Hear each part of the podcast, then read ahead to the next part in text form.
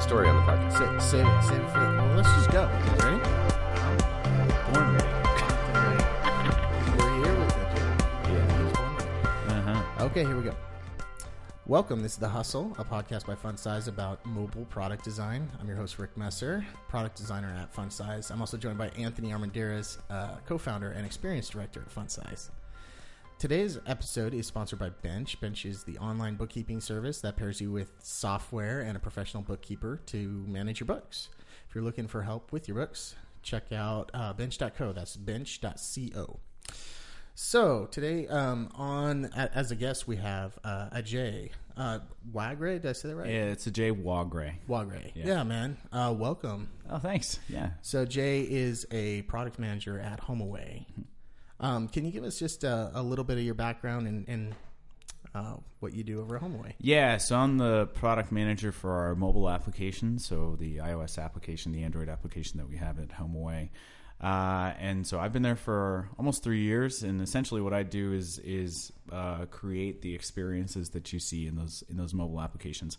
Uh, product management, you know, you focus on uh, essentially the uh, why and the what. So you're really thinking about what the product is supposed to do, what it looks like, how it feels, and then why you would do that. So essentially figuring out why we would go build feature X and why we would go do that first over something else. Um, that's that's good. yeah. So, uh, yeah, and HomeAway, for those of you who don't know, is a marketplace where you can uh, find homes for uh, when you go on vacation. Uh, not just one room, you get uh, the whole house for the whole family.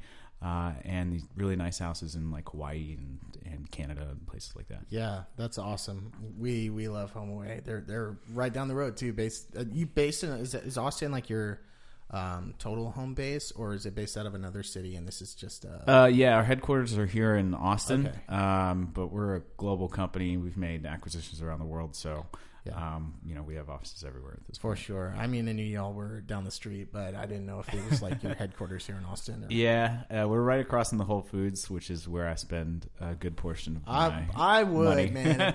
It's just like uh, it is just barely out of walking distance from from our office over Yeah. to, to that intersection. It's But, dangerous being that close, and it's also awesome. Like it- it's really cool. yeah.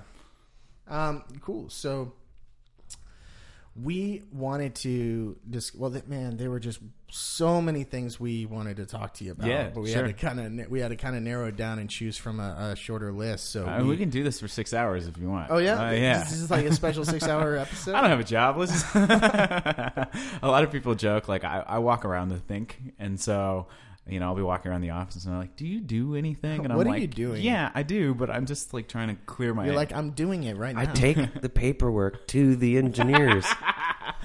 oh I'm a- man, I have people skills. you know, um, there Nice. There's a nice little graphic of like product management of like you know uh, what you wish you did and like what your mom thinks you do, and you know there's a oh picture yeah, of Steve Jobs. I've Jobs. seen those. Those are And funny. then what you actually do is like running around with a like a chicken with your head cut off. Yeah, And I can't say that it doesn't always sometimes feel like that's accurate. that. sometimes you do feel like that guy. I'll take this thing, give it to the Yeah. yeah. Anyway, yeah, no, that's cool. Um, yeah, well, I guess you know we had to pick one sort of vertical of the topic, so Sure. we went with uh, user testing. Um, Very much because we're we're interested to hear about the way HomeAway does it. And maybe you could give us a breakdown. Uh, what what is HomeAway's approach to user testing, at least on the uh, the product that you work on there? yeah. So. Uh, you know, I think it, it helps to take a, a step back and and uh, take a look at what people, how people are, and and how people think about um, using products, using software, and and how people think about giving other entities opinions. Um, and the thing I, I always think about um, when it comes to this sort of stuff is that everybody in some way is lying to you. Um, and the reason I say that is because you know there's all these things that happen in in modern day life that you're having to kind of um, filter out or trying to trying to essentially cut through to get to the truth. And I'll give you an example. Like uh, there's a show I watch. I don't know if you guys watch it. Uh, Comedians in cars getting coffee. Oh yeah, this thing? Seinfeld's things. Yeah, Yeah, Seinfeld has succeeded at making an, another show about nothing, Uh, where he gets to do exactly what he wants. Yeah. uh, which is amazing. And And there was this episode uh, where you had Aziz Ansari on the show. Oh, I saw that one. Did you The- see that one? the big bus. Yeah, yeah, yeah. He drives around the big bus, Yeah. uh, which is hilarious in itself. and then they get to the diner and they're sitting there. And at one point, they start talking about, um, you know, essentially, you know how like when a waiter or waitress comes over and they're like, "Hey, how's the food? How's everything tasting?" or whatever. Yeah. Everybody always says, "Yeah, it's great." Right? Yeah, or like when you're checking out the grocery store, did you find everything all right? Yeah, I didn't even think about yeah, answering that. yeah. Just and you're just said, like, yeah, and they're like, all right, well, uh, let us know if you need anything else, right? Yeah. and that's it. But nobody ever really says like what they actually feel. yeah, I mean it's it's a lie, right? And Straight up and lies. it's a straight up lie. So like, um, but the reality of it is, at some point they start talking about, well, yeah, no, I mean, really, like, uh, you know, there's usually some sort of problem with the food, yeah, right? Yeah. And so at some point in the episode, the waiter comes over and uh, they're like, "So how's everything?" And they're like, "Oh, good, thanks." And then Aziz Ansari is like, "I thought you were going to tell him what you actually think," and he was like, "Oh, I didn't even think about it." Yeah. So what do you actually think about the food? Well, the oatmeal's a little runny, the blueberries are weird, but the coffee's pretty good. And then he asks, "Well, did you do you even think it's worth your time telling him that?" And he's like, "No." No. So there's there's the reality of things, and then there's the things that people tell you, That's- and yeah.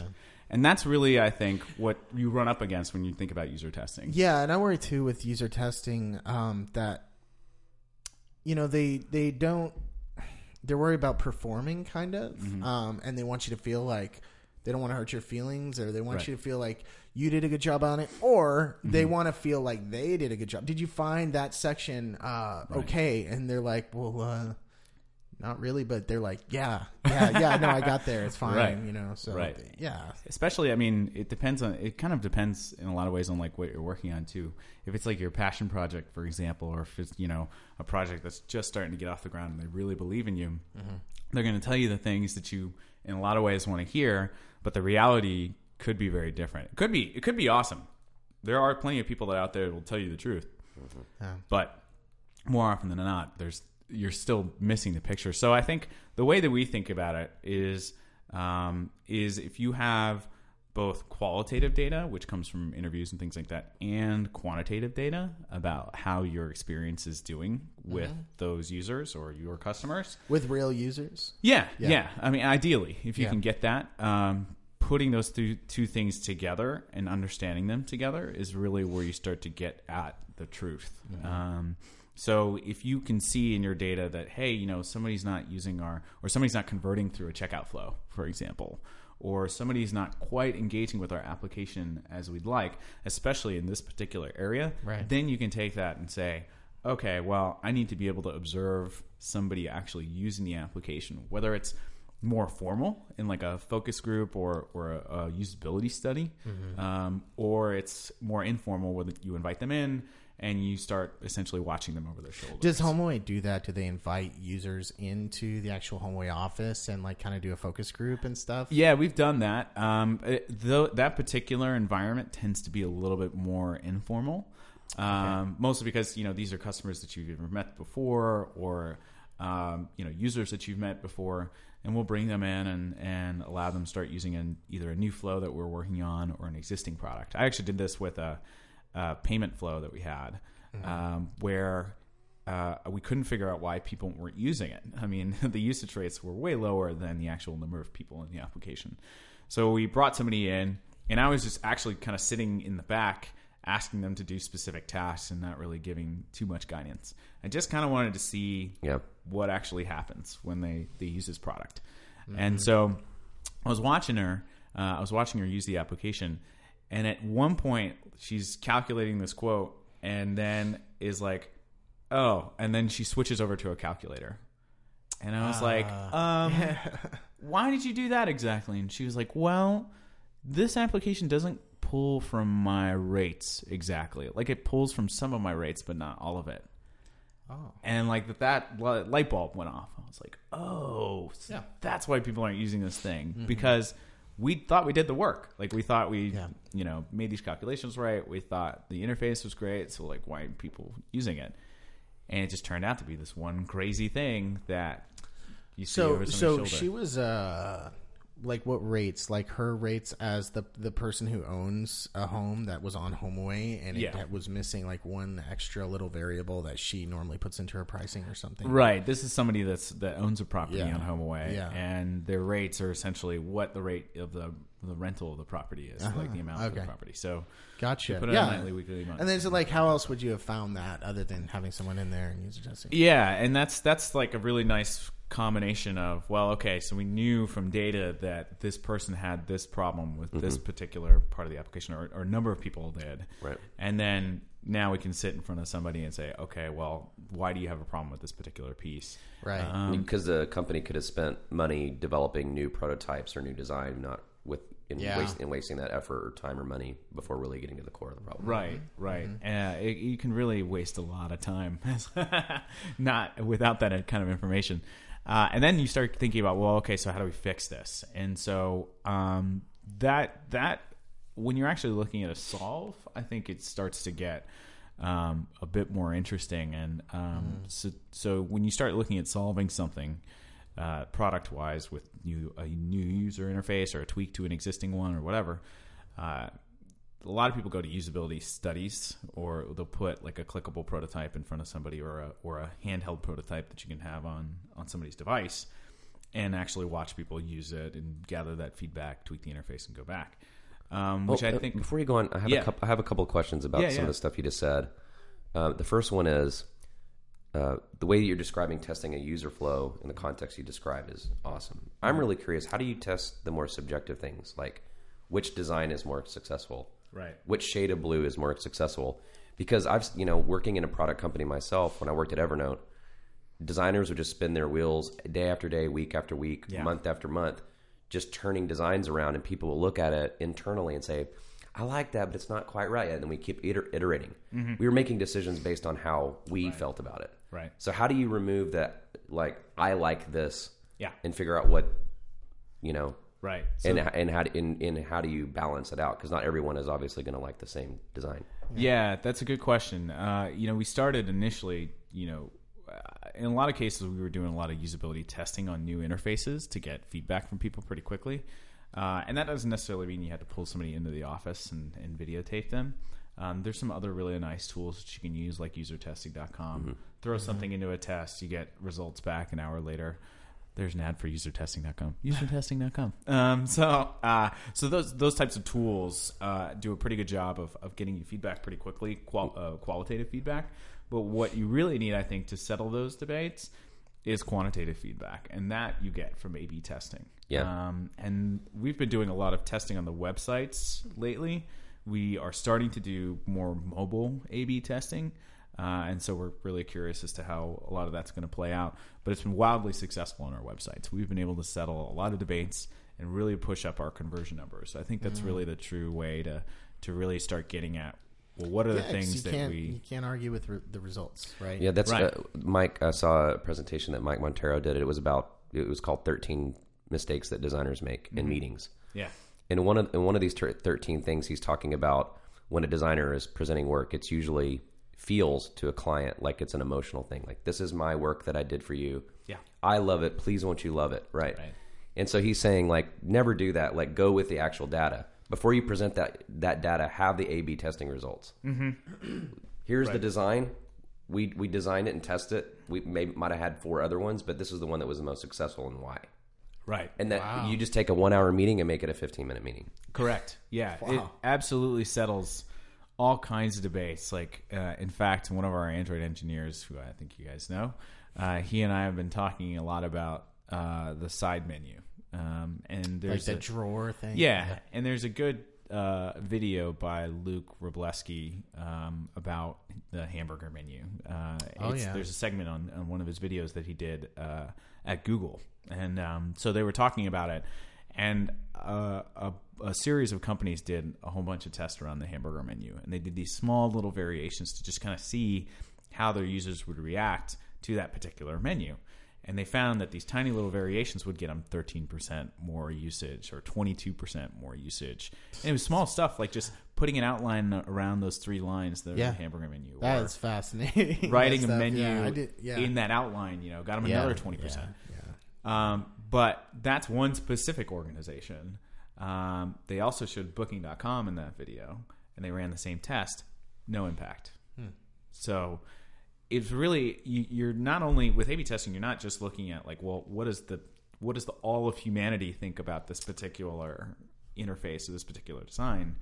It's well, what are my users that are using this thing on a pretty regular basis, whether they're occasional users or active users? What do they think about this thing? Mm-hmm. And are those results statistically significant enough for us to be able to make a, a conclusion based on that information? And that's really like that's really the power of it is you get to settle those things, but you get to settle those things within the context of whatever you specifically are doing, and mm-hmm. not just oh yeah, Facebook did it, so we're going to go do it.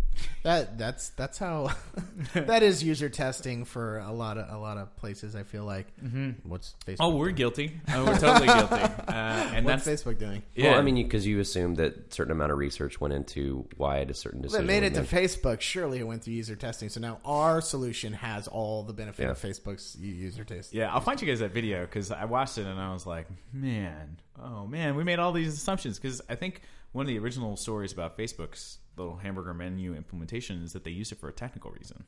Because back then they were still doing a hybrid app where it was a native shell with web views mostly. And uh, they couldn't get around this one technical problem, so they solved it by changing the interface. And That's where it came from. that's where it came from. That's and then awesome. pretty much everybody started using Wow. it. And you're like, Oh yeah, it caught on, man. I mean, Yeah. it, it is on. It's. I think we have a hamburger navigation for our responsive website at Fun Size. I mean, it's just like people are so. There was something that you said a while back, Rick. When you when you have an extra line, is it what would you call that? The quarter pounder or, or d- double decker or something? Yeah, a Big Mac. A Big Mac. Big I Mac was just TM fun size. so tired of like every app we did having like three lines is like the Yeah. standard navigation. I'm like, I'm putting a fourth line in there. I'm gonna call this a Big Mac. yeah, yeah. A- And I mean, I forgot about that. You should test that. you guys should test it because Make one of the lines squiggly, like look like a piece of lettuce. Or something. Lettuce. yeah, um, I, I, yeah. I mean, we're we're testing ours. I mean, for sure, especially after watching that and and getting some of our A/B testing in place. There's some nice solutions now too for mobile specifically that you can utilize that uh, that end up uh, working out pretty all right. We're testing a few of them. We're going to pick one soon. So, Oh yeah, that's great. um, but yeah, man, totally test. So do you feel like I mean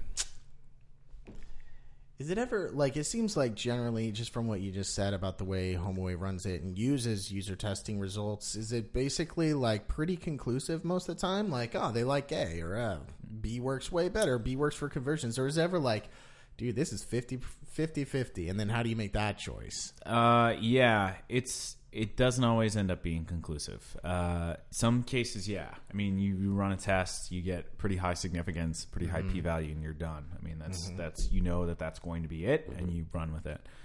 Um, some tests are 50-50, and that's when you have to start testing variations and start sussing out through your data like what is actually happening. So, for example, we were doing some variations on on the traveler sites. We were doing like uh, some booking conversion testing, and when you look at booking conversion testing, you're looking at things like our booking conversion rate.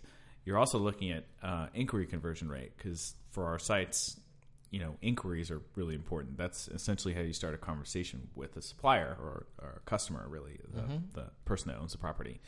So it's really important for us to understand, like, well, are they doing the inquiry part of it and the booking conversion part of it more, or are more bookings, or is it Yeah. just converting better but the same amount of bookings, or how does that work? So when you get like a 50-50 split tests, that the next step is essentially looking at that data to see what changed. Go further down A and further Right. down B. Huh. Right, and Yeah, take that a look. sense. You got to dig further a little Yeah. bit, Yeah. and then it's also helpful to get some more qualitative feedback. So then Mm-hmm. you start putting the interface in front of in front of people and saying, okay, well, what do you like about this one? What do you like that about that one? Yeah. Pick which ones are are which good qualities and bad qualities you would want to either eliminate or keep, Mm-hmm. and then feed that into your next test, and, and test that again. So at HomeAway, they, they have a, a, a, big audience and, and a big user base already. And uh, HomeAway can benefit from like taking taking a look at like bigger numbers of these things that can help you make more intelligent decisions. But Yeah. for for those that are just kind of trying to get something started and don't have the benefit of that big audience, like say, oh, I don't know, a, a product manager at some place around here wanted to start their own thing with an engineer or something and work with a really cool studio here in Austin, Texas to, to, to build something like that. Nice. Where, where would they start with uh, uh, user testing to make some decisions about the experience? Yeah, I mean, I think you, in either case, I think you still have to have a pretty good idea of strategically where you want to go and uh, what you're trying to elicit out of users, and uh, then you, you know, when you have like a smaller audience, you can sort of keep that in mind when you're putting it in front of users. And you have to, I think, in in that particular scenario, uh, you have to be pretty selective about who you're actually going to talk to about it. Uh, do they actually meet meet the sort of profile that you have in your mind about the ideal user? So Yeah, I, I think that, and that that sort of leads me to another question that I have for you about user testing, and that is like, it kind of goes with the rule of the squeaky wheel gets the gets the grease, right? Because uh, your power users will be the ones that reach out to you, like, hey, this like little thing doesn't work and stuff like that, and um, they'll, they'll actually come out and volunteer this information to you. Um, but it doesn't mean that that is really what the majority of your users are going Well, through. it also doesn't Correct. mean that they know the vision of the product. right. You know, I've I've done that before too. I'm guilty of that. Like, say I'm using a CRM and I'm looking for a way to keep in track with contacts and deal flow and all that. Right. I reach out to the, this one company and I'm like, yeah, you know, you're really missing these features, and they're like, that's not the product we're building. right, The problem was I didn't understand it, and it's kind of their fault for not clearly explaining that somehow within the app or the experience, or you know. But yeah, I mean, I'm sure that you know for some products that happens quite often. For HomeAway, maybe not so much because it's kind of clear. Like, right. Yeah, yeah, but it- yeah. It's more clear than others. I, you know, I, I think uh, one really good resource for this particular type of discussion is the Lean Startup by Eric Ries. Um, Have you guys read that? I haven't I haven't Okay. read it, but conversations about it all the time. Yeah, so one of, there's a couple of things they talk about. One is conversion A/B testing, which is a Mm-hmm. big part of this, so you can sort of iterate and change direction if you need to. But the other thing is really uh, there's another part about cohort analysis. Um, so if you're thinking about what a cohort analysis is, basically what you're trying to do is trying to create a profile for the different user types that you have and the different engagement levels of those users. So somebody might have downloaded the app, but did they sign up for an account? Yeah. somebody that signed up for an account, well, did they actually log in? Did they log in once a year, once a month, once a week, once a day? So you can kind of understand who your who the people are that you're Do trying you, to serve. yeah. Do you like make user stories and then Mm-hmm. sort of like this is you know we got to do this for Karen or something? You know, like basically Yeah. personify them. I've seen companies do that before. You know, Yeah. Karen's a stay-at-home mom. She uses the app for this. And I think I think if things are are small and you have a pretty good sense of at least the vision of that person, who that Yeah. person is, that's a good starting point. Um, and sure, like you can assign names to it and personas and that kind of stuff.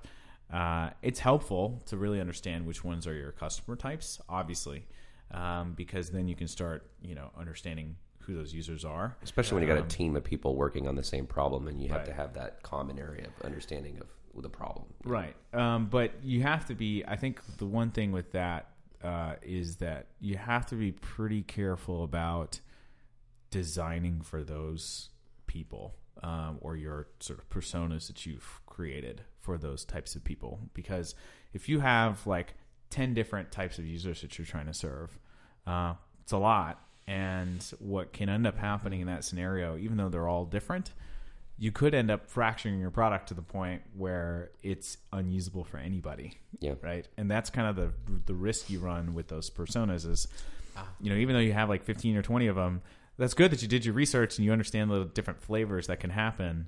But you shouldn't be ripping your product apart in order to make sure that, oh, okay, Karen, John, Mike, Susie, and James are all happy, you know, um, because inevitably, like your product has to do a few things really, really well. And if it doesn't do those things really well, you're you're done. Like there's there's nothing else to talk about after that. Sure. Well, that's Um, a really interesting top, topic too, especially since you know you're coming from a product Yeah. company uh, lens, and we're in, we're on the services side. Mm-hmm. Um, back in the day, you know, say let's say early 2000s, mid 2000s, agencies used to go deep into discovery. Right. Like the process of creating personas would take weeks, right, and cost lots of money, right? Yeah. I think there's been a big, at least in my circles, a movement away from that, Right. Be, and, and more about getting some stuff done, testing it instead of assuming. But also, like Yeah. all those heavy deliverables and all that stuff, you know, Yeah. it doesn't always work. No, it But, doesn't.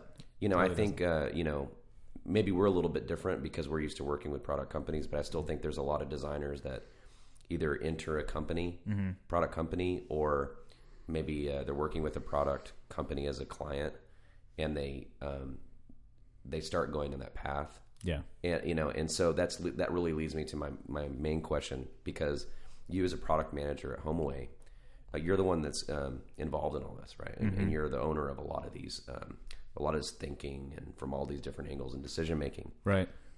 When you're working with a freelancer or a vendor or something like that I say a company like fun size and we're you know we're designers too and we care about the same thing and we're coming from our own lens how do you like whose responsibility is it to test right i mean Right. is it our responsibility to test our own work before we showed it to you kind of like the example that i was saying earlier Mm-hmm. or do we just partner really closely with the product managers that we're working with Yeah. assuming that they've already done that Yeah, I think it has to be highly collaborative in that particular case. Like if, if you know vendors that we worked with in the past, we've kind of made this mistake sometimes of like, oh, you know, let's hold them at sort of arm's length. We know everything. You know, it'll be fine, uh, and we're the expertise in that area, and it'll work okay. I mean, you'll get a good portion of it right.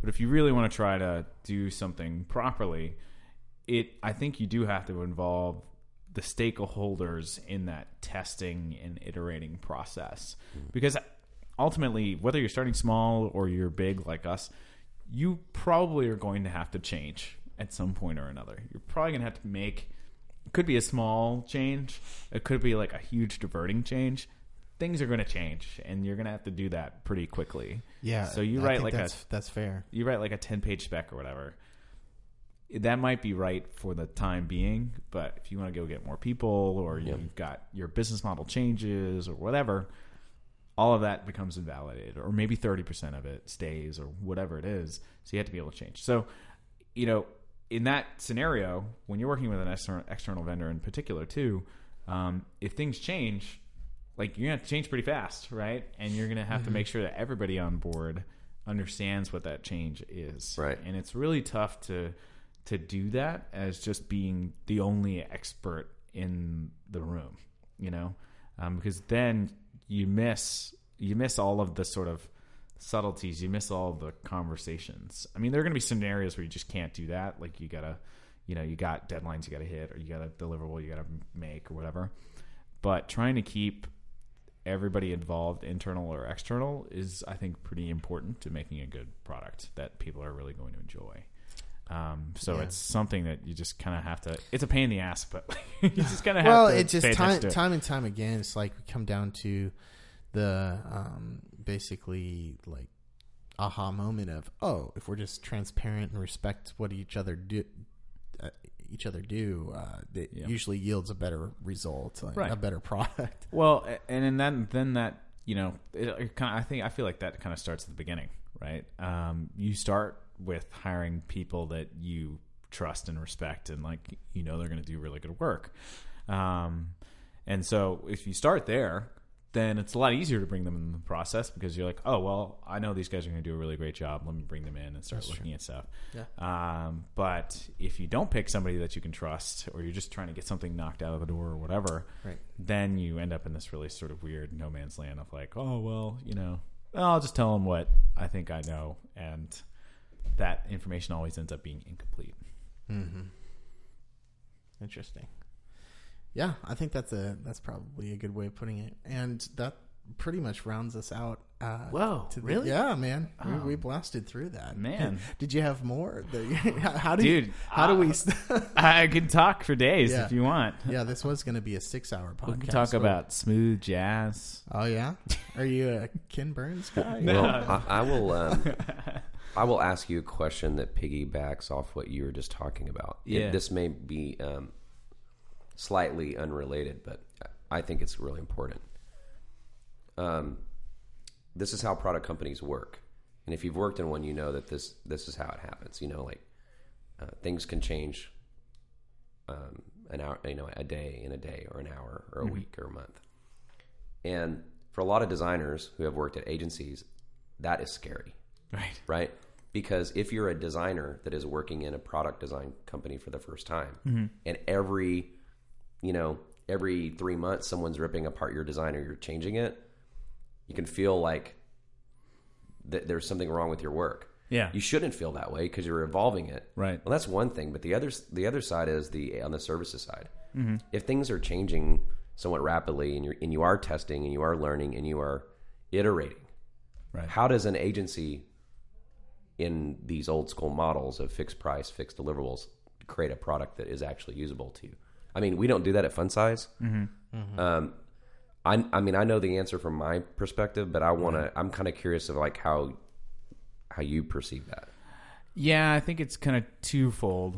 Uh, in in in my head, it's a really good question. Uh, I think in my head, it's twofold. It's um, one understanding that things are going to change. Like that's just the way. It's not even just products; it's life, man. Like things are just going to change, and you kind of have to be able to roll with the punches. Like this idea that you know a ten page deliverable with like a full you know mock you know mock up set and style guide and all that sort of stuff. Uh, you know, we're gonna, it's going to change. Sorry, like that's just Yeah. that's just I don't business know what too. it is. It's like uh, designers are compelled to want to have these things written in stone. You know, like the, the style guide and uh, just have all that. Like it, it's it's how we know when we're done, almost. You know, and uh, it's just not realistically. You're not gonna think of every possible scenario in Mm-hmm. one. You know, that's why it's important to just iterate and plan to iterate. And I think the the other half of that that answer though is also on the party that's asking for the deliverable. Um, the party that's asking for the deliverable should understand that they should be getting a deliverable that changes with them. So if things change, you have a framework under which you can change also. And so if you have that framework as part of your deliverable, then you're then you know things change or whatever, then you can use that framework to change things. But if you don't have that, it kind of like you know, Bootstrap is a pretty popular thing on the web, and you know we're kind of getting more towards this sort of mobile idea of a Bootstrap too. Um, if you have this idea of a Bootstrap and you're designing for that for that sort of paradigm, you can make those changes a lot faster, and you can change with the environment and change with the business a lot quicker and provide a lot more value. And so it's kind of the onus is on both parties, I think, to think that way. To think that okay, well, here's the screen that we need the most help with, but if things change, we've got this set of UI assets and elements that we can use to change if we need to. And um, you know, if the other party is around in a consultative capacity, that would be awesome too. True. But you know, you know, if you don't have the money, at least you have that, and uh, Yeah. that makes it a lot easier. Yeah, absolutely, man. Cool. Cool. Thanks. Yeah, thanks for that's a good question, Anthony. Thanks for throwing that in. Yeah, And, uh, it's yeah, like this guy's thinking over here. It's really weird. Um, Ajay, how can uh, people follow you? Should they Twitter or? Uh, yeah, sure. You can follow me on Twitter. Uh, my uh, handle on Twitter is my full name, Jay Waghray, A J A Y W A G H R A Y. I've also been posting on Medium recently. yeah, some good stuff, even about product management on on on Medium. Yeah, that'll be cool. Uh, so if, yeah, it's that's a pretty decent follow. I'll be um, trying to write on that uh, account probably at least once a week or so. Uh, I guess. Once a week. Wow, that's Yeah. that's cool. You heard it here. Yeah, man. you just committed, man. I'm trying. I'm trying. I'm trying. Uh, But I'm like not. I mean, the nice thing about Medium, we were talking about this earlier. Yeah. Like, the nice thing about Medium is that I don't have to write a novel every time I post Right. something, so it's a nice digestible thing. Right. That's how I like to when I do I that when I do write them. That's how I like to write them, and that's how honestly I like to read them anyway. And so Yeah. just little chunks. I man. like the short articles for sure. Makes my life a lot easier. Uh, I'm around town, so you can follow me Around- in person, in face to person. face. Follow, follow you on Sixth Street. Hey, you're that guy. yeah. Cool. Awesome, man. Okay, so guys, um, request topics to this uh, podcast or just respond to this episode on Twitter. You can uh, tweet to at fun size. Uh, rate the Hustle Podcast on iTunes and please do subscribe. That's it for now. Thanks very much. Thanks, guys. Bye bye. Thanks, Jay.